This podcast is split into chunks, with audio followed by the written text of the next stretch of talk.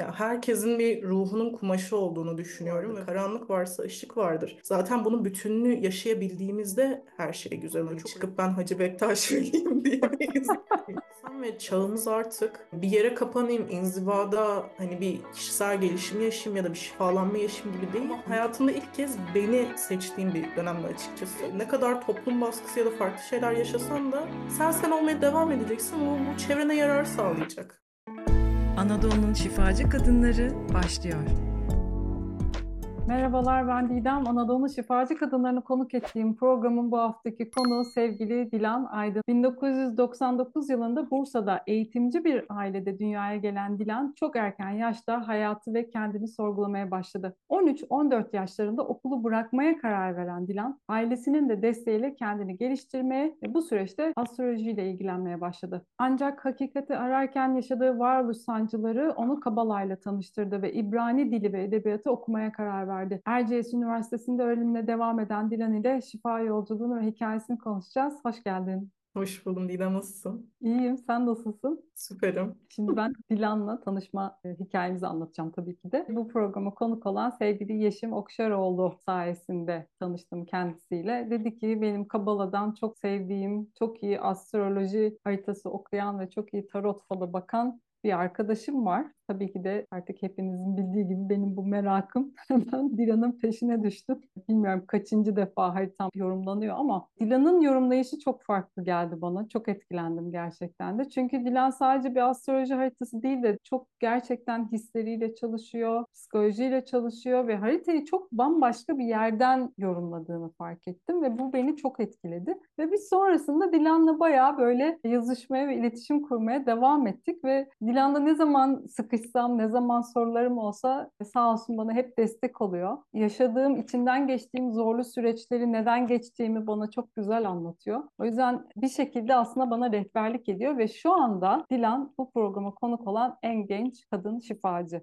Çok mutlu oldum Didem. Yani o kadar güzel bir şey ki yaptığımız çalışma sadece ki sana da söylemiştim bunu. Sadece sana bir şey vermiyorum o sırada senden o kadar çok şey aldım ve öğrendim ki yine öbür danışan arkadaşlarımızda da müthiş bir yolculuk. İyi ki tanışmışız. İyi ki Yeşim de buna vesile olmuş. Ona da sevgiler. Aynen. Ona da çok sevgilerimi iletiyorum. Dün beraber kendisiyle. Şimdi çok enteresan bir hikaye. Neden enteresan? Çünkü çok küçük yaşlarda bir arayışa çıkıyorsun. Ailenin de tabii ki de bir etkisi vardır bunda muhakkak. Çünkü şifacı bir aile, eğitimci bir aile aynı zamanda. Ama senin bu kadar küçük yaşta bu arayışa girmen, astrolojiyle ilgilenmeye başlaman nasıl oldu oralar? Aslında doğduğumuz aileleri biz seçiyoruz denen bir kavram var ya yani ki astrolojiyle tanıştıktan sonra bunu çok daha net anladım. Niye bu aileye doğduğumu. Ya herkesin bir ruhunun kumaşı olduğunu düşünüyorum ve bu kumaşa göre siz bir kaftana dikiliyorsunuz ya da bir şeye bir örtü oluyorsunuz ve sizinle uyumlanan bir şey oluyor bu. Ya benimkinin de böyle bir şey olduğunu düşünüyorum. Zaten aile hazırda belki başka bir aile olsaydı da bu sorgulamalara girerdim. Ama böyle bir aile olduğu için bu sorgulamaların derinleşmesinde bence bir yaradanın eliyle bir yardım olduğunu düşünüyorum. O yüzden ki çok zorlu da bir süreç bence benim kendi çapımda danışanlarımda hali hazırda kendini arayan insanlara da bunu söylüyorum. Yani çocuk yetiştirirken bazı şeyleri aktarırken çok dikkatli olmak lazım. Çünkü bir çocuk için bu çok ağır olabiliyor. Çok sıkıntılı durumlar yaşayabiliyor ama bir noktada yaradan da yine bu konuda kişiye yardım ediyor bence. İçine doğduğumuz aile gibi kendini geliştirme sürecimizde de aldığımız destek ya da çevremizdeki simgeleri, çevremizde bize anlatılan şeyleri doğru okuduğumuzda kendimiz de o toprakta filizlenmeye başlıyoruz bir şekilde. Peki bu sorgulama kaç yaşlarında başladı aşağı yukarı ve sen aslında nasıl bir ortamda büyüdün ve o ortam da muhakkak ki etkilemiştir ama oradaki yaşadığın süreçten hatırlayabildiğin kadarıyla anlatır mısın? Hislerim her zaman çok güçlüydü. O yüzden kendimi hissetmeye başladığımdan beri sorgulama vardı diyebilirim. Çünkü ilk başta neden hissediyorum diye sorgulamaya başlamıştım. Bir de doğduğum ailede sadece anne baba değil, anne babanın anne babalarında da böyle müthiş bir empatlık var. Böyle herkes birbirinin ne yaptığını seziyor, ne oluyor böyle bir e, garip hissediyordum açıkçası ve e, bunun peşine düşme ihtiyacı hissettim. Çünkü hep şu soru vardı yani içine doğduğum beden bu kalıp ya da bu sistem bana ne anlatmaya çalışıyor? Ve bana niye bunlar yansıyor? Gördüğüm görüntüdeki işaretler neler ya da neyi anlamalıyım sorgusu çok ufak yaşlarda tabii ki de başladı. Ya bir de şey olduğunu düşünüyorum yani o dönemin izlediğimiz filmleri ya bizim gibi insanların çok iyi çalıştığını düşünüyorum. O filmlere ya da popüler kültüre ya da bir şekilde bir şeyleri yansıtıyorlar ve sen birden o soruları kendi içinde canlandırmaya başlıyorsun buna eğilimli biriysen. Benimki de öyle başladı yani hani tamamen işte belki 4-5 yaşlarında ya ne oluyor dememle sonrasında işte yaş aldıkça da bu soruların daha da ağırlaşmasıyla devam etti. Astrolojiyle peki nasıl buluştun? Ya astroloji o kadar meslektaşlarımdan imrendiğim bir şeydir ki böyle hani yıldızlara çok ilgim vardı. Hep böyle gökyüzüne bakardım falan. Hiç öyle bir hikayem yok. Böyle gazete küpürlerinde o köşe yazılarında falan hani insanı 12 sınıfa ayıran bir sistem vardı ve wow bu ne anlatıyor böyle falan diye girmiştim açıkçası ilk. Ve orada ne kadar hani tabii ki de günlük belki o yorumlar kolektifi yorumlarken ne kadar doğru olur sorgulanır şaibeli ama Orada ortalama hep böyle hani atıyorum koç öfkeli mi mizaca sahiptir. İşte boğanın hep böyle bir şeyleri aşması zordur falan. Böyle biraz onu ortalama neyi anlatmaya çalıştığını anlamaya çalışarak ve insanları gözlemleyerek fark etmiştim. Daha sonrasında da lise dönemine başladığımda biraz daha dil öğrenmeye başladıktan sonra yabancı kaynaklardan da bunun varlığını, bir yıldız haritası denen bir şey olduğunu, bunda aslında 12 burçtan ibaret değil de bir sürü ayrıntılı şeyler olduğunu öğrendim. Tamamen o alanda devam ettim. Zaten siz içine girdikçe sizi aşırı derecede veren, size aşırı derecede ayna tutan bir alan olduğu için derinleşmeme ihtimaliniz bir noktada sıfır oluyor zaten. Senin kendi yolculuğunda nasıl peki etkiledi seni astroloji? Kendini keşfetmende. Yani benim çok uzun süre bir düşman gibi açıkçası gördüğüm bir şeydi. Hayatta en zor şey bence kendini görebilmek. Gördüğün şeyi kabul edebilmek. O yüzden gördüğüm şeyi kabul etmek benim için çok zordu. Zaten akrepli aslanlı bir haritaya sahibim. O arzular, o yükseklikler, o inişler, çıkışlar bir anka kuşu gibi doğmak zorundasın. Felaketimi okuyormuş gibi hissediyordum açıkçası ama sonrasında bunun tamamen bir bakış açısı olduğunu fark ettim. O yüzden çok fazla farkındalık yarattı. Hani özellikle çok zor anlarımda bana şunu söyledi. Sen neysen olsun ve devam ettiğin sürece, kendin olmayı başardığın sürece ve e, ne kadar toplum baskısı ya da farklı şeyler yaşasan da sen sen olmaya devam edeceksin. Bu, bu çevrene yarar sağlayacak. Bunu öğretti en başta ki zaten insanlara bunu da çok temelde öğreten bir şey. Sen ol kavramını öğreten bir şey.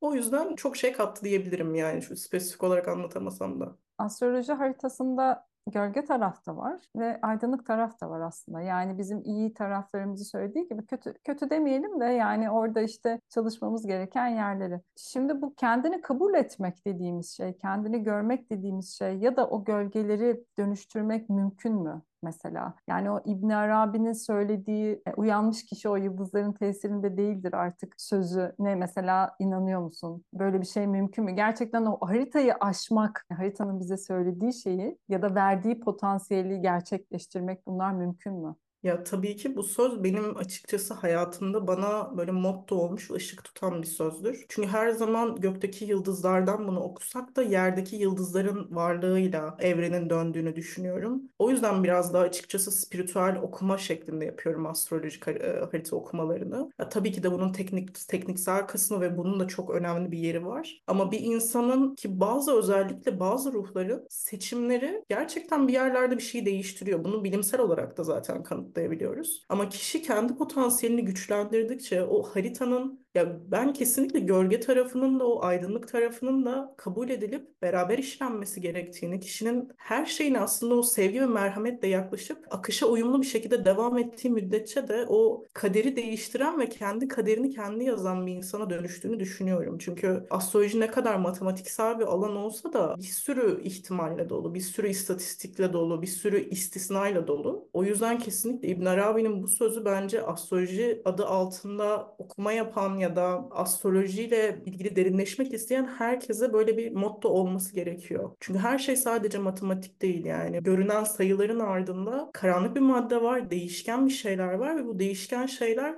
bazen gerçekten kişinin iradesi elinde oluyor. Peki orada bahsettiğin hani o gölgeyle beraber onu da kabul etmek nasıl mümkün? Çünkü biz şöyle algılıyoruz. Özellikle şu anda bu şifa teknikleriyle ya da spiritüel herhangi bir konuyla uğraşanlar için gözlemlediğim kadarıyla yine kendimi dahil ederek söylüyorum. Sanki o karanlık tarafımız iyileşmesi gereken ve bir şekilde dönüşmesi gereken bir yermiş gibi davranıp bütün enerjimizi o tarafı dönüştüreceğiz diye uğraşıyoruz. Örnek veriyorum işte kıskancım, açgözlüyüm, kibirliyim gibi gibi. Yani buraları böyle hani aslında bir şekilde dönüştürmeye çalışıyorum desem de yok etmeye çalışıyorum. Dolayısıyla tüm enerjimi ben buraya veriyorum. Peki bunun birlikteliği nasıl mümkün olur? Çünkü gerçekten ben bilmiyorum. Karanlık ve ışığın aynı anda yürüyebilmesini, birlikte yan yana yürüyebilmesi ve bunu kabul etmesi kişinin nasıl mümkün sence? Ya o kadar güzel şeyler söyledik ki aslında içinde sorunun cevabını ayıklamak çok mümkün bence. Yani evrene baktığımızda bizler hayvani varlıklarız. Çok güçlü bir arzumuz, içgüdümüz var. Aslında derinde sonsuz yaşamı arzulayan varlıklarız. Bizim için korku ki astrolojide de akrep çok değişik bir burçtur. Yani sana korkularını öğretir, seni yıkar, kaldırır, baştan yaratır. Sana savaş verir ama hep içselde böyle çok minik ama çok sıkı tutunduğum bir ışık parçası, o ışık hüzmesi vardır. Ama kişi bu süreçte o korkuları her zaman aslında yarını yaşayamamaktan dolayı hissediyor. Ki doğada da bu böyle. Yani bu bizim çiftleşme arzumuzda da, bu bizim bir kariyer kurma arzumuzda da, biriyle arkadaşlık yaparken bile ya da ki bu gölge yanlarımız bizim aslında hayat kalitemizi etkileyen, çevremizi etkileyen davranışlar ve bir noktada bizi de rahatsız etmeye başlıyor. Ama şöyle bir şey var yani hani biz hep böyle ermiş insan figürüne baktığımızda hani şey gibi düşünüyoruz mükemmel bir varlık ama ben açıkçası kendi gözlemlerim ve okumalarımda bunun aslında hem benliğini o hayvani tarafını kabul etmiş, kıskançlığını, arzularını, gitgellerini, bazen birini aldatışını bile kabul etmiş. Ama yine de seçimlerde ne kadar arada kalsa da ötekiye yararı olmayı ve öteki üzerinden de kendine yararı olmayı seçen bir varlık olmayı seçmesiyle alakalı. Bunu bazen yapmakta çok zorlanıyoruz. Çünkü evrende gerçekten çok güçlü bir karanlık var. O ışığı doğurmak kişi için çok zor olabiliyor. Ama baktığımızda şöyle bir şey var. Yani niye çok önemli bir şey diyoruz ya. Siz isterseniz dünyanın en kötü insanı olun ki bununla da denk geldim. Yani eylemleri çok kötü olup bu kadar ışıl ışıl size ışığı akıtan öyle insanlarla bazen karşılaşabiliyoruz ki. Çünkü biliyorsun niyeti temiz ama arzularıyla hareket ederken hatalar yapabiliyor. Aslında kişinin kendiyle alakalı. Yani biz başkalarıyla alakalı çok rahat bu düşüncelere girebiliyoruz mantığımızda ama kişinin kendiyle alakalı bu düşünceyi içsel olarak geliştirmesi lazım. Hata yapabilirim ya da korkabilirim. Ha bu korku tamamen ya çok güzel bir şey söyledin. Doğru hatırlıyor muyum emin değilim ama onu dönüştürmeye çalışırken yok ediyorum. Yani bu yok olacak bir kavram değil ki sağ varsa sol vardır, karanlık varsa ışık vardır. Zaten bunun bütününü yaşayabildiğimizde her şey güzel oluyor. Çok refah olan bir yerde siz mutlu olamazsınız. İlla bir tarafta negatifin, illa bir tarafta savaşın olması lazım. O yüzden kişinin ben buyum mu o günün sonunda demesi lazım. Eylem sırasında bunu demek bazen işte yıkıcı ya da farklı düşüncelere kişiyi itebiliyor ama günün sonunda ben böyle bir gün geçirdim, şu hataları yaptım, şu niyetteydim ve şu konuda da ışıksal doğumlar gerçekleştirdim içimde. Ve günün sonunda ben bir insanım ve kendimi de değerlendir, kendime de bakabiliyorum. Zaten bundan ibaret olduğunu düşünüyorum ya. Hani çok böyle mükemmel insan kavramı böyle anlatıldığı gibi değil bence böyle olmalı. Çünkü evren bundan ibaret. Siz o evrenin bir parçasıysanız her şeyi içinizde taşımak zorundasınız. O içimizde taşıdıklarımızla nasıl barışacağız sence? Sen sen barıştın mı mesela? Yok ben kesinlikle hala savaş barış halindeyim. Ama bilmiyorum yani bir noktada bunu özellikle bu konuda içsel zekasına güvendiğim ebeveynim olan babama söylediğimde babam işte şu sözü söylemişti. Bağdat'ı fethetmek Bağdat'ın kendisinden daha güzeldir kavramı. Ya bu bana bu konuda şöyle bir ışık tutuyor. Yani ne olursa olsun o verdiğim savaş zaten hikayenin kendisi. Hani yolda yolu bitirmek değil de yolda olmak yani olan. Biz şu an buradayız, bunu konuşuyoruz. Bunu dinleyen insanlar kendi içlerinde sorgulamalara giriyoruz. Ya zaten hikaye bundan ibaret ki. O mücadeleyi vereceğiz ama günün sonunda bir yere ulaşma kaygısı zaten bizim çok büyük bir illüzyonumuz olduğunu düşünüyorum. Ya bir şeye ulaşmak yani bu değil ki yani hani eylemde olduğumuzda zaten tadı alıyoruz. Tattan uzaklaştıran bizi bitiyor olması. Kesinlikle ben bu yola ilk girdiğim zamanlarda benim bayağı hedefim derviş falan olmaktı. Hacı Bektaş Veli olacağım falan gibi kendime hedefler koymuştum. Ama şimdi dediğin gibi ben de bir kitap okuyorum Levh-i Mahfuz diye. Burak Özdemir'in belki bilenleriniz vardır. Orada da peygamberler kısmı ile ilgili aynı yorum yapılıyor. Yani e, peygamberlerin de aslında hatalar yaptıkları, onların da gölge tarafları olduğu ama bunu bir şekilde kendi iradeleriyle tabii ki de yine hizmette kullandıklarını ifade ediyor. Ve bu yani her şeyi çözeceğim, her şeyi halledeceğim ve her şeyi şifalandıracağım düşüncesinin kendimde ne kadar hırpalayıcı ve ne kadar zorbalık olduğunu fark ettim. Çünkü aslında daha önceki yaşantından çok bir farkı olmuyor. Yani sadece spiritüel şeylerle uğraşmış oluyorsun. Onun dışında zorbalık aynı zorbalık. Kesinlikle. Şefkatsizlik aynı şefkatsizlik. Yani oradaki zihin yapısı belki de sağlıksız eril yapı diyelim. E, bu çalışmalarda da kendini gösteriyorsa eğer buradan bir verim almak mümkün değil ki. Kesinlikle. Bunu bir hedefe kitlenip yapmak ve bu hedefi gerçekten bir başarı olarak görmek. Bunun içinde hırs var, haz var, arzu var ve bunların olduğu her yerde aslında acı var. Yani sen acımı dindireyim diye uğraşırken sen o acının üstüne böyle benzin döküyorsun aslında. Kesinlikle ki asıl ego da bu oluyor aslında bence. Yani Kesinlikle. şarkı dürtüsü. Yani neyi başarabiliriz ki bu konu içerisinde? Zaten kendi başında çok soyut bir konu aslında. Soyut olması gereken de bir konu. Hani çıkıp ben Hacı Bektaş Veli'yim diyemeyiz. Ama sen Didem'sin ve bizim tanıdığımız Didem kendi çapında belki o savaşların, mücadelelerin sonunda Anadolu'nun şifacı kadınları gibi bir programı insanların kulaklarına getiren bir insan. Bence bu bile aslında Hacı Bektaş Veli değil belki ama Didem olman için çok güçlü bir artık tez olmuş oluyor. Ve bunu da ne zaman fark ettim? İki sene önceki Konya ziyaretimde.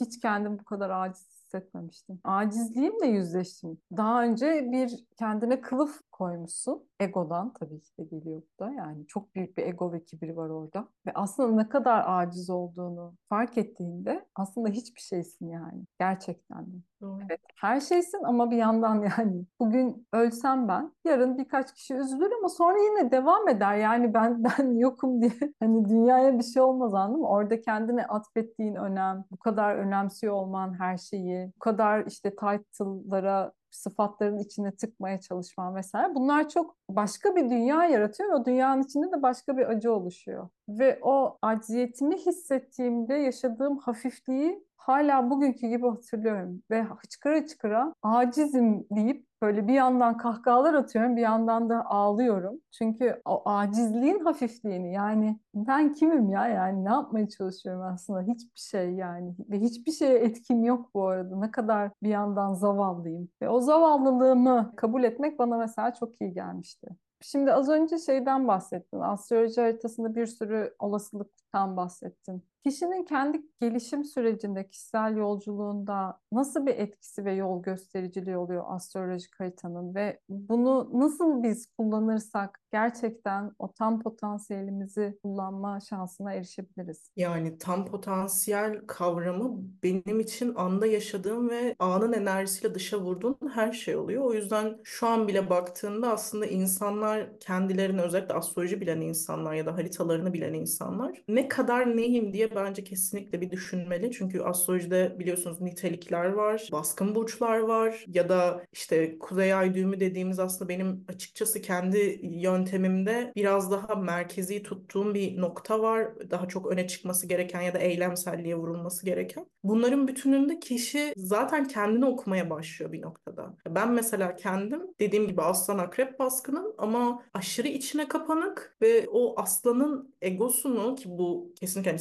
sağlıklı bir ego ve ben bilinci olarak bunu yorumluyorum. Gölge taraflarıyla değil. Bunu asla yansıtan bir insan değildim. Ta ki astrolojide haritamı ya nasıl ben aslan baskınım hiç değilim ki gibi bir mantığa ulaştığımda ya daha doğrusu bu fikre geldiğimde hani bunu nasıl dışa vurabilirim, nasıl çıkartabilirim diye ki ben direkt mesela hani çevremdeki arkadaşlarıma bile bunu söylüyorum. Kendinizden uzak hissediyorsunuz zaten böyle olduğunda. Toplum yani içinde bulunduğunuz ortamın bir atlası var. O atlasta siz bir yörüngesiniz ve o yörüngenin ters tersine ilerliyorsunuz. Doğal olarak çevrenizde de uzaklaşıyorsunuz ya da sizi rahatsız eden hisler oluşmaya başlıyor. Böyle olduğunda kendim dahi bu yöntemi uyguluyorum. Haritamda özellikle güçlü olarak eksikliğini hissettiğim alanlar atıyorum. Kendimi, kendi öfkemi ifade ederken bir Mars akrep olarak atıyorum. Mars kova gibi davranıyorum ya da Mars boğa gibi davranıyorum. Yani hani bu biraz daha Mars akrebe çekilmeli şeklinde ben söylüyorum insanlara. Yani sizin bir siz bir yemeksiniz gibi düşünün. Tarifiniz var. Bir haşlama tavuk içerisine şeker koyarsınız bambaşka bir yemeğe dönüşür. Ama o malzemeye göre kendinizi bir tekrardan oluşturmanız lazım. Tekrardan o yemeği yapmanız lazım. Ve kişilerin de bunu kendi üzerlerinde bu şekilde çalışması gerektiğini düşünüyorum. Bir yerden sonra zaten o potansiyel de hani uyumlanmaya başlıyorsunuz çevrenize. Bunu hissetmeye başlıyorsunuz. Yani haritalarına baktıklarında oradaki yönlendirme nasıl olmalı sence peki? Yani bu da çünkü çok önemli. Genelde fal gibi de yaklaşılıyor ya Evet. mevzusuna. Aslında çok güzel bir rehber olabilir bizim kendi yolculuğumuzda. Bize ışık tutabilir. Evet bir sürü potansiyel var. Bunlardan hangisini seçebileceğimiz tamamen kendi irademize kalmış ya da değil onu da bilmiyorum. Ama rehberlik etmesi ve kendimizi daha iyi bir halimizle yaşamamız için kişi astroloji haritasına baktırırken nelere dikkat etmeli? Ya kesinlikle kendi oluştuğu yapı taşları olarak bunu görmesi lazım. Yani bu sen bir tablosun ve bu senin boyaların. Yani onunla her aslanın mizacı aynı değildir. Hemen hemen aynıdır. Ama bir aslanlı başaklı bir haritanın ya da bir koçlu yaylı bir haritanın mizacı çok daha farklı olabilir iki e, koç yaylı insanla. Bu tamamen sizin kendi niteliklerinize doğru dışa vurum şeklinizde oluyor. Yani kişi için yaratıcı olmak kavramı aslında o kadar kısır ki ve gittik, gittikçe bu daha da artıyor. Yaşadığımız toplum bize böyle bir kalıp sunuyor ve bu olmak zorunda kalıyoruz. Ama bakıyorsunuz çok entelektüellikten uzak bir birey ama haritası o kadar entelektüel ki Mesela bu tarz bir deneyimim olmuştu. Bakıyorum bir arkadaşım üzerinden bunu bir çalışmasını yapmıştık. Aşırı entelektüel ve bununla mutlu olabilecek bir insan. Bununla kendini huzurlu hissedebilecek ya da kendi kaçış noktası olarak bunu belirlediğinde çok beslenebilecek bir insan. Ya dedim ki sen hani bu tarz bir ailede doğmamış ya da yaşadığın travmalardan dolayı farklı bir kişilik içinde olabilirsin ama zaten bu sıkışıklığı bu yüzden yaşıyorsun. Ama haritandaki bu kısma baktığımızda biraz daha entelektüel alanlara yöneldiğinde kendi içsel huzuruna çok daha yakın bir deneyim yaşayacaksın dedik ve buna yönelmeye başladıkça gerçekten o kitapların içinde boğuşurken kendini bulduğunu fark etti mesela. Ya da çok açılmalar yaşadığını fark etti. O yüzden kişiler böyle bir haritalarına baktığında ya hiç astroloji bilmeyen bir insana bile ben şey diyorum hani güneşin aslansa güneş aslan diye bir arat yani bir Mars akrep diye arat yani mümkün oldukça neyi ifade ediyorumu kişinin okuması lazım. Şimdi böyle bir haritadaki kişi neden böyle bir hayat yaşıyor? Onu merak ettim. Şöyle Yani bir şey o da var. o da haritasında yaz, mesela belirli bir şey mi? Tabii ki haritasını yani haritada kişinin doğduğu çevre, doğduğu çevrede olabileceği noktalar, haritalarda retrolar var, haritalarda gölgeler var dediğimiz şeyler aslında bunları ifade eden şeyler. Sen aslında Venüs'ü çok güçlü çalışan bir insansın. Venüs'ün retroda, Venüs'ün gölge çalışıyor diyelim. Sen aslında o sevgiyi aileden biraz daha almamışsın ama sen atıyorum Venüs terazisin. Bir noktada o sevgiyi doğurman lazım. Yani tamamen o çevresel etkenleri de biz haritadan okuyoruz. Zaten buna göre hani olması gitmesi gerektiği yere de kişiyi yönlendiriyoruz. Hepsi iç içe zaten. Peki Kabala'yla nasıl tanıştın? Kabala nereden çıktı? Kabala benim İbrani dili ve edebiyatı okuduğum bir dönemde çok garip bir şekilde sürekli karşıma çıkan bir olaydı. Zaten biraz daha böyle ezoterik ya da dinsel okumalar yaptığımda İbrani diline çok böyle bir yatkınlığım oldu. İçine girdikten sonra hatta ilk çevirdiğimiz metinlerden biriydi. Rabbi Akiva'nın Dostunu Kendin Gibi Sev makalesi.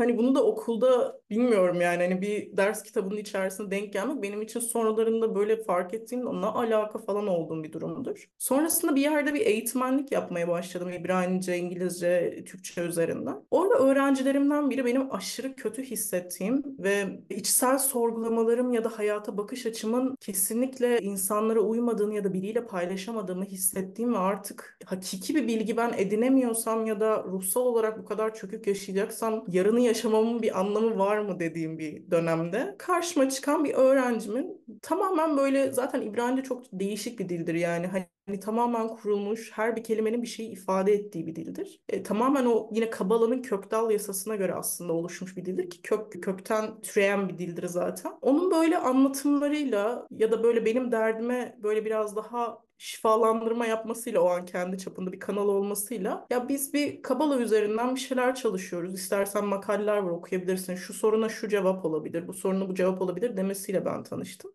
Öncesinde tabii ki de karşıma çıkan bir şeydi. Ama ya tamam giriyorum artık dediğimde o dönüm noktamda karşıma çıkmasıyla beraber oldu açıkçası. Nasıl bir yol göstericiliği var Kabala'nın? Biraz Kabala'dan bahseder misin? Senin hayatını nasıl etkiledi? Ya bizim çalıştığımız kabala çeşidi otantik kabala şeklindeydi. Başta ben kendim bireysel çalıştım. Sonra sizi bir grup çalışmasına alıyorlar eğitim aldığım yerde. Tabii ki de şu anda devam etmiyorum. Biraz kendime karşı bulduğum düşüncelerin de içinde bulunduğundan dolayı. Ama kişiye en başta her şeyin yaşamda gördüğünüz parça parça olan her şeyin aslında bir kökü olduğunu ve her şeyin bu kökten türediğini gösteren bir şey.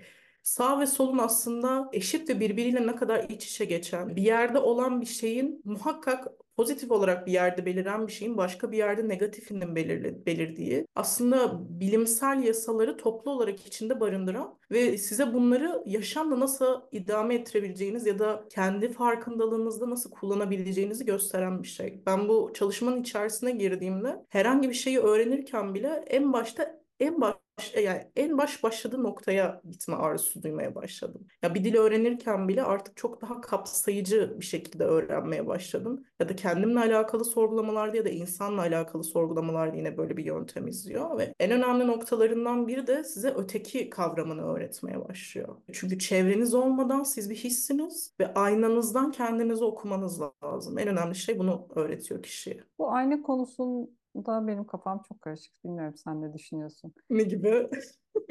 Şimdi gerçekten bir rehberim var benim. Çorum'da yaşıyor kendisi. Bir gün bir olay yaşadım biriyle. Onunla sohbet ederken şunu söyledim. Bu dedim bana aynalık yapıyorsa burada benim neyi görmem gerekiyor? O da şöyle cevap vermişti bana. Bir kişinin aynalık yapabilmesi için o aynanın tertemiz olması gerekir. Ama ayna kirliyse sana aynalık yapamaz. Yani buradan şuna geliyoruz aslında herkes ayna değil. Dolayısıyla birisiyle yaşadığın bir sıkıntıyla ilgili kendinde mi aramalısın kısmı. Bu gerçekten yani her ama her insan için geçerli mi? Yani yaşadığımız her şey gerçekten bizi mi yansıtıyor yoksa bir yerde yok bu onunla alakalı bu benimle ilgili değil gibi bir yer var mı sence? Merak ediyorum ne düşünüyorsun. Yani tabii ki de var. Çünkü bizler hani şey gibi değiliz. Böyle bir çukur ve içine dolan bir madde var gibi değiliz. Hani karşılıklı olduğu için. Yani o insanın tekamülünde biz ona aynı oluyor olabiliriz o sırada. O sana geliyor taş atıyor. Bunun hiçbir sebebi yok ama o taş sana değmeden çarpıp ona geri dönüyorsa bu onunla alakalıdır. Ya burada çok evet kafa karıştıran mesela bizim o zamanki çalışmamız içerisinde de eğitim alan insanların çok sorguladığı bir noktaydı bu nokta.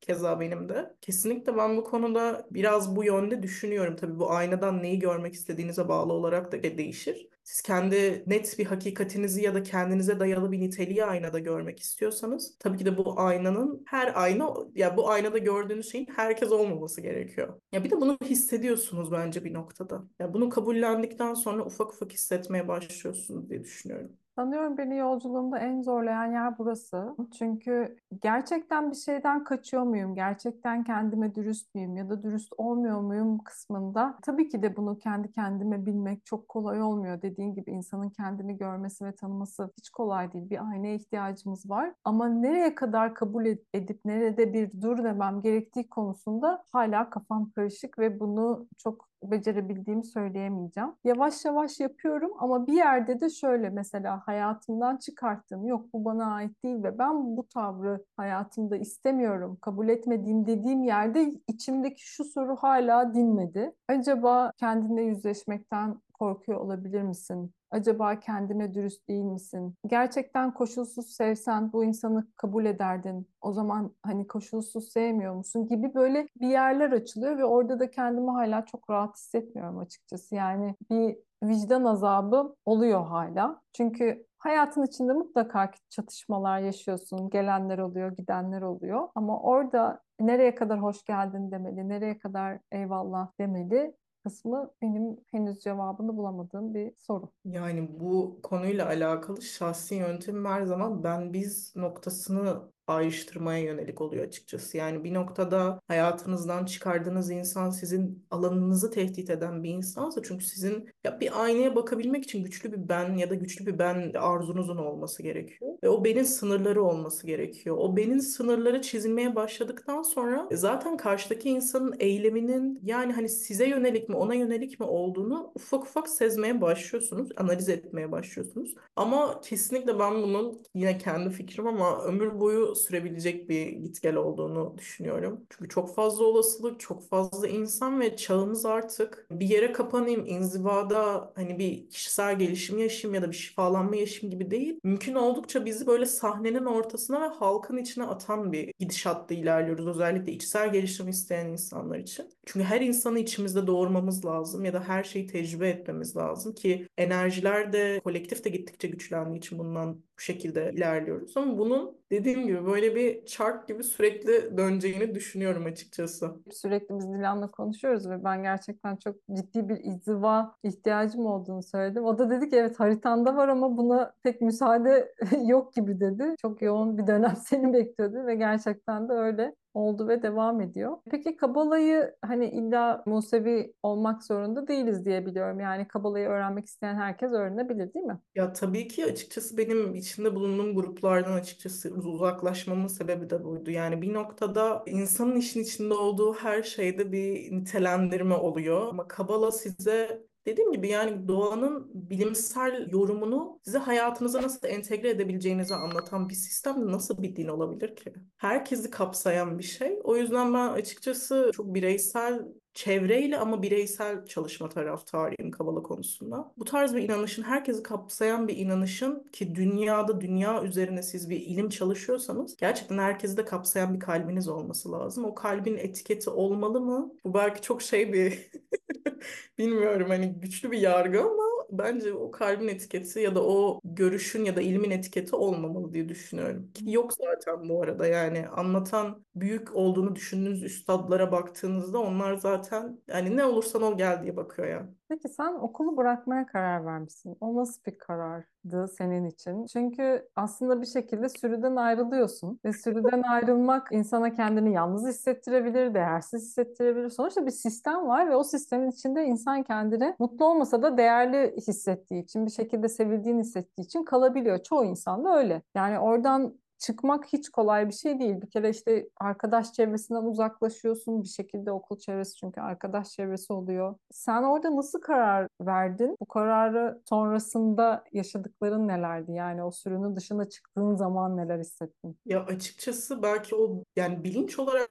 güçlü olup olmadığımı çok sorguluyorum. Hani sanki yaptırıldığım bir şeymiş gibi hissediyor içsel bir içgüdüyle. Ama hayatımda ilk kez beni seçtiğim bir dönemde açıkçası. Çünkü ortaokul döneminde çok böyle kendince farklı kitaplar okuyan, biraz daha dönemi çevresini anlamaya çalışan bir çocuk olarak hem zaten çevre tarafından baskılanıyorsunuz. Çünkü siz bir çocukla oturduğunuzda yani 12-13 yaşında biriyle oturduğunuzda hani atıyorum o dönemin işte toplumsal yapısı hakkında konuşmak istiyorsunuz. Çünkü yarın öbür gün çevrenizi tanımanın size getirecekleri üzerine böyle bir algınız var. Ya da bir şeyleri sorgulamak istiyorsunuz ya da bu din bize ne öğretiyor demek istiyorsunuz ama çocuklar size böyle hani ya bir bırak da oyun oynayalım gözüyle bakıyorlar. Onun daha kötüsü benim açıkçası çok kırılma anı yaşadığım nokta eğitimcilerin bu şekilde yaklaşmasıydı. Yani öğretmenlerden direkt ya ne anlatıyorsun gibi sınıf ortasında tepkiler gördükten sonra ben direkt bunu ailemle paylaştım. Ailem zaten ne kadar eğitimci olsalar da kendi sistemlerinde çok direnen insanlardı. Yani babam din kültürü öğretmeniydi ve dini gerçekten dini ve kültürüyle anlatan işte yine herhangi bir etiket olmadan aktarmaya çalışan ve bunun baskısını gören ve bunun mobbingini bile gören bir insandı. E bunlar zaten sana anlatıldığında bir süre sonra şey diyorsun ha tamam bu çevre benim yeteneğimi ya da eğilimlerimi köreltebilir. Zaten bunu ortaokulda yapabilme şansınız olmuyor Türkiye sisteminde ama liseye geçtiğinizde ben uzaktan okuma kararı aldım. Çünkü uzaktan okuduğunuzda neyi çalışacağınızı nispeten siz kendiniz seçip çok alt puanlarla liseyi bitirebiliyorsunuz. Ben dedim ki yani ben Uzaktan okuyayım. Çevre oluşursa oluşur ama ben inzivayı bu sefer seçmek istiyorum. Çünkü kendi kendime kalıp asıl istediğim alanlarda gelişmek istiyorum. Çünkü asıl istediğim alanlarda gelişmem zaten ait olduğum alanlarda doğru şekilde gelişmeme sebep olacak. Sağ olsun işte aile de buna yine ne kadar çevresindeki eğitimcilerin ne yapıyorsun sen o yaşta bir çocuk hani okulumu bıraktırılır potansiyeline engel oluyorsun deseler de hayatımda verdiğim en güzel karardı yani. O inziva süreci nasıl geçti peki senin için? Yani hemen zaten bir ortam kuruldu, internet falan gibi şeyler ayarlandı ve ben okuldan aldığım kitaplarla sadece böyle ilgilendiğim alanları ayrıştırıp diğerlerini bir kenara attım. Başta zaten böyle harıl harıl değil çalışmaya başlamıştım. Çünkü çok küçük bir alanda yaşadığımızı zaten hep hissettiriyor. Özellikle Türkiye'de o yaşlarda yani bahsettiğim yıllar özellikle 2000 ile 2016 yıllar arasında çok küçük bir dünyada olduğunuzu hissediyorsunuz. Dil öğrenmeye başladım. Bilimsel şeylere biraz daha yönelmeye başladım. Çünkü çok fazla spiritüalizmin konuştuğu bir çevrede bir şey eksik diyordum sürekli. Biraz daha bu alanda çalışma yapmaya başladım ama tabii ki de o yalnızlık, sosyalleşememek, hayatın içinde olamamak çok uzun dönemler e, depresyon atakları da yaşadığım olmuştu yani. Hani o hep söylüyorum belki buna bazen insanlar karar vermek zorunda kalıyor ama ne olursa olsun kişi halkın içinde olmalı yani insanın içinde olmalı. Alanını bilerek tabii ki. Şimdi nasıl çevre senin için? Yani kendini gerçekten ifade edebildiğin, seni olduğun halinle kabul eden bir çevren var mı şu anda? Yani o inzivadan çıkıldı mı? Yani çok belki bir tık hala kendime sorgulattırdığım bir şey var. Ben çevreye karışabilmek için kendimden çok feragat ettim. Astroloji düşmanlığı, spiritüalizm düşmanlığı, okültizm düşmanlığı. Yani hani hep şey gibi bir kafam var. Yani toplumun reddettiği şeylerde acaba gerçekten bir şey olabilir mi denemesiydi tamamen. Ama olmadığını gördüm. Yani bu tamamen benmişim yani. Bunu da bana astroloji öğretti tabii ki. Bu sensin. Gitmek zorundasın buradan. Sen ne olacak? Senle yürür. Olmayacak da zaten seninle yürümesine gerek yok. Elinde sonunda zaten biraz seninle yürüyor, dayanamıyor, çıkıyor hayatından. O yüzden özellikle son birkaç yılda çok güçlü bir şekilde kendim olma çabasına girdim ve gerçekten şey çok doğru bir söz yani sen sen olduktan sonra senin gibileri çekiyorsun. Çok şükür şu an ifade edebildiğimi düşünüyorum ki bunlardan bir tanesi de senin sayende oldu. Yani seninle tanıştıktan sonra da bu konuda beni güdüleyen insanlardan biri oldu. Ayrıca teşekkür ederim tabii ki. İnsanların kendilerinin kendilerine dair nitelikler bulduktan sonra bunlara yapışmaları gerektiğini düşünüyorum. Üniversiteye gitmeye peki nasıl karar verdin? Hani bu sonuçta bir sistemin içinden çıkıyorsun ama sonra tekrar o sistemin içine gir- giriyorsun bir şekilde ve üstelik çok da hani uzak kalarak bir süre sonra dahil oluyorsun. O süreci nasıl geçirdin? Ya çok zordu tabii ki. Yani bir öğretmenden ders dinlemek bile çok zor bir şey. Bir de kendimle çok savaş halinde olduğum ve ağır varoluş sancıları yaşadığım için ya hala uzayan bir okuldayım zaten. Hani 18-19 yaşında üniversite sınavına hazırlanarak girdim ama o ilk 1-2 sene tamamen topluma adapte olma, insanlar ne yapıyor, neler yaşıyor, bu kafalar ne ve ben en önemli şey kendimi ne kadar yansıtmalı ve yansıtmamalıyım var olabilmek için. Ya bu çok benim için çok yıkıcı bir o kadar yıpranmıştım ki suratımda annem falan böyle hani kızım ne yaşıyorsun falan diyordu ama ne kadar anlatabilirsin ki içinde olman lazım ki hepimiz kendi çapımızda dışlandığımız toplumlar toplumlar içerisinde bulunuyoruz yani bir noktada. Ama bir noktada şunu fark ettim. Ben bunda ısrar ettikçe ya da kendimi kabul etmeye başladıkça çevremdeki insanlar ilgilendiğim şeylerle ilgilenmeye başladılar. Ya da bulunduğum alanlarla ilgili onlar da çalışma yapmaya falan başladılar. Ve bunu hani tamamen negatif anlamda söylemiyorum. Merak ettiler. O yüzden hani farklı olmayı çok böyle şey bulan biri değilim ama farklı ya da sizi ayrıştıran bir tarafınız varsa buna başta insanlar bir iki kere karşı çıkar ama üçüncüde sizin ne olduğunuzu merak edip size dönüşmeye başlıyorlar. Senin şifa yolculuğunda peki sana ne iyi geldi? Yani astroloji evet iyi geldi ama senin belki şimdi toplum içinde daha rahat olmana, belki gölgelerini kabul etmende ne iyi geldi sana? Spesifik olarak bir şey söyleyemem ama toplu olarak insanlar iyi geldi diyebilirim. Çünkü zaten siz şifaya almaya açık olduğunuz zaman o insanlar hepsi böyle çok garip bir şekilde organize oluyorlar. Evet zorluk yaşıyorsunuz, o oluyor, bu oluyor ama ya iyi ki o inzivayı reddetmişim ve toplum içine karışmışım. Bana hayatımda bana çok acılar yaşatan insanlar bile o kadar dedirtti ki ben çok uzun bir süre mesela kitap okumayı falan reddettim. Hani bunu da deneyeyim diye. Hani bilgisiz bilgilenebiliyor muyum acaba gibi bir kafam vardı o dönem. Ve insanlardan öğrendiğin şey gerçekten kitaplarda sana izlenim olarak verilen şeylerden çok farklı. Direkt birebir deneyim ve hep söylüyorum kendi alanını bildiğin ve neye odaklandığını, ne niyette olduğunu bildiğin sürece insanlar kadar bir başka insana şifa verebilecek hiçbir varlığın ya da hiçbir materyalin olduğunu düşünmüyorum. Kabala da bunu zaten o dönem söyleyerek benim bu düşüncemi güçlendirdi. Şifa ötekidir. Şifa bir başka insandır. Sizin tamamen açık olmanız lazım, kanal olmanız lazım. Hem kendiniz için alabilmek için hem de yarın öbür gün başka almak isteyene verebilmek için. Biraz şimdi önümüzdeki dönemde astrolojik açıdan hani biraz konuşalım istiyorum. Dediklerine göre çok zorlu süreçler bizi bekliyormuş.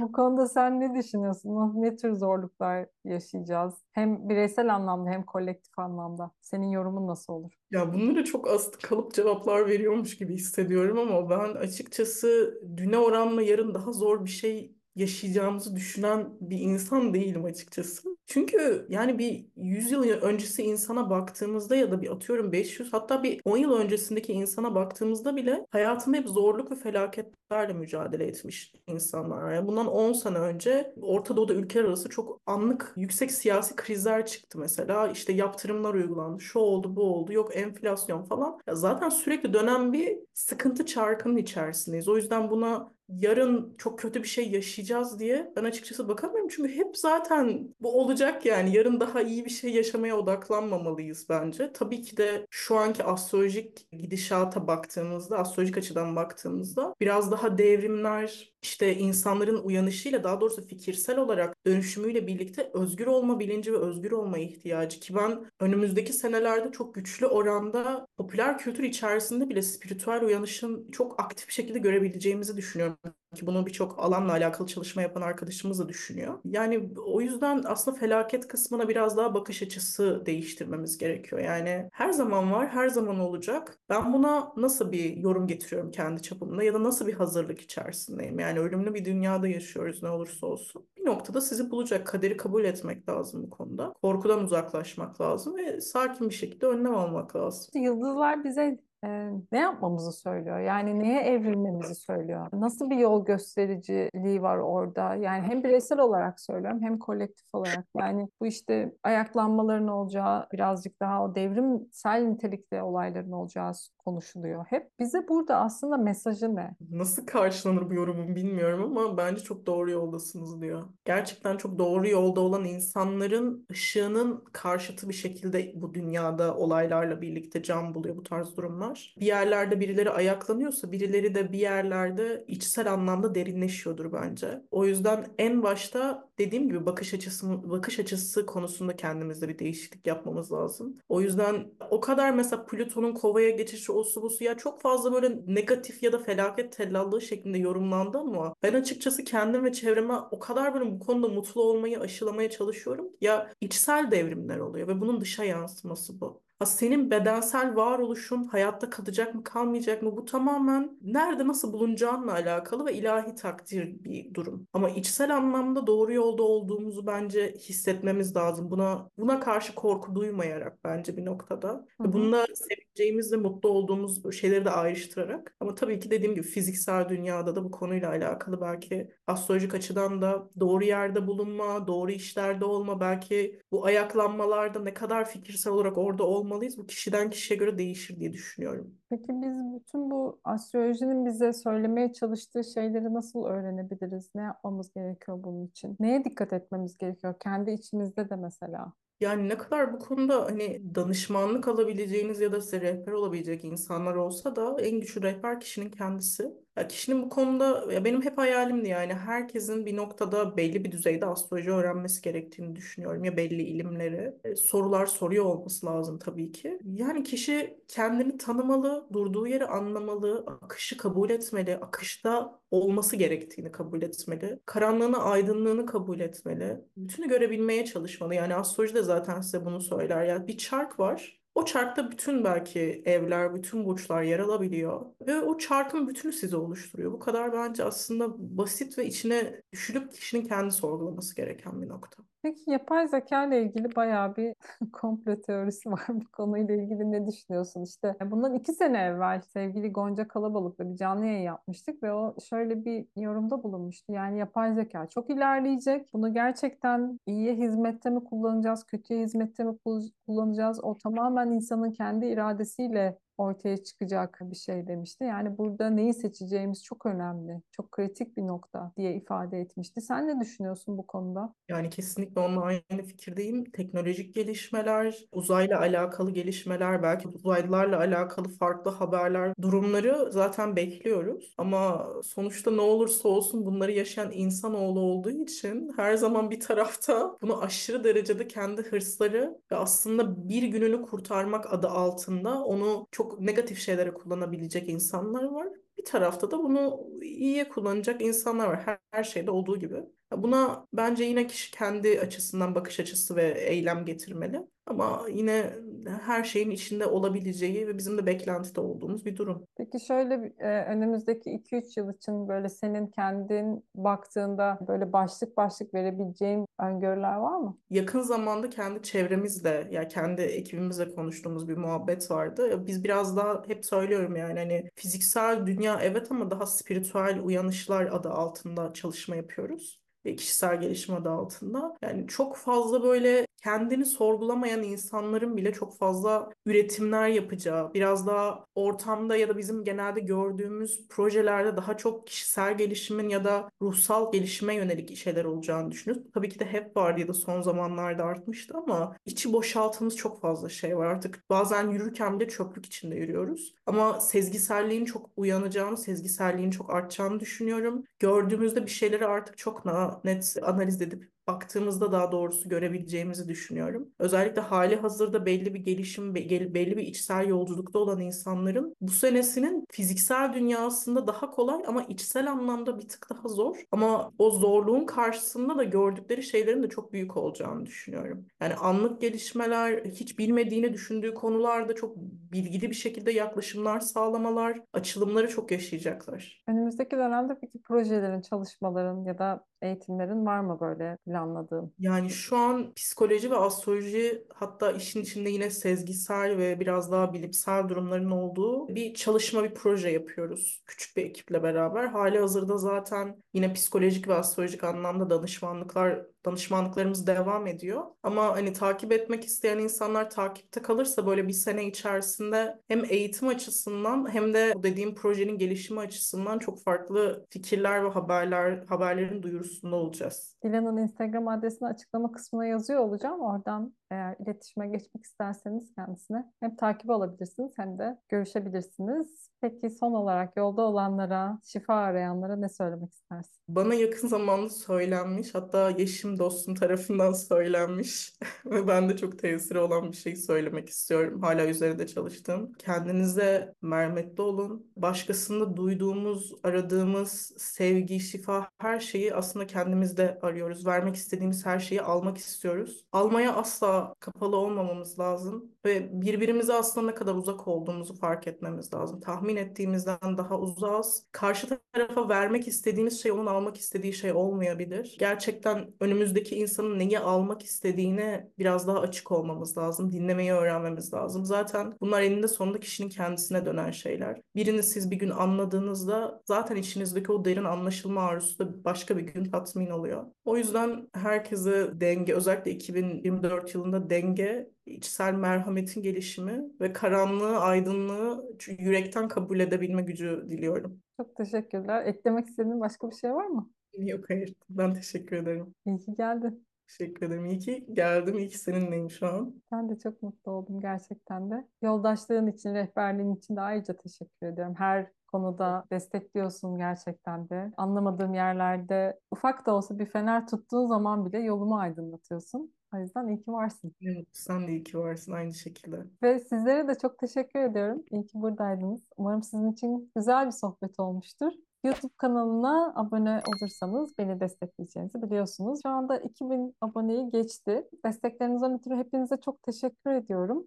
Görüşleriniz, yorumlarınız olursa lütfen YouTube'dan veya Instagram'dan bana ulaşarak yorumlarınızı bırakabilirsiniz. Bir sonraki programda görüşmek üzere. Kendinize iyi bakın. Hoşçakalın. Anadolu'nun şifacı kadınları sona erdi.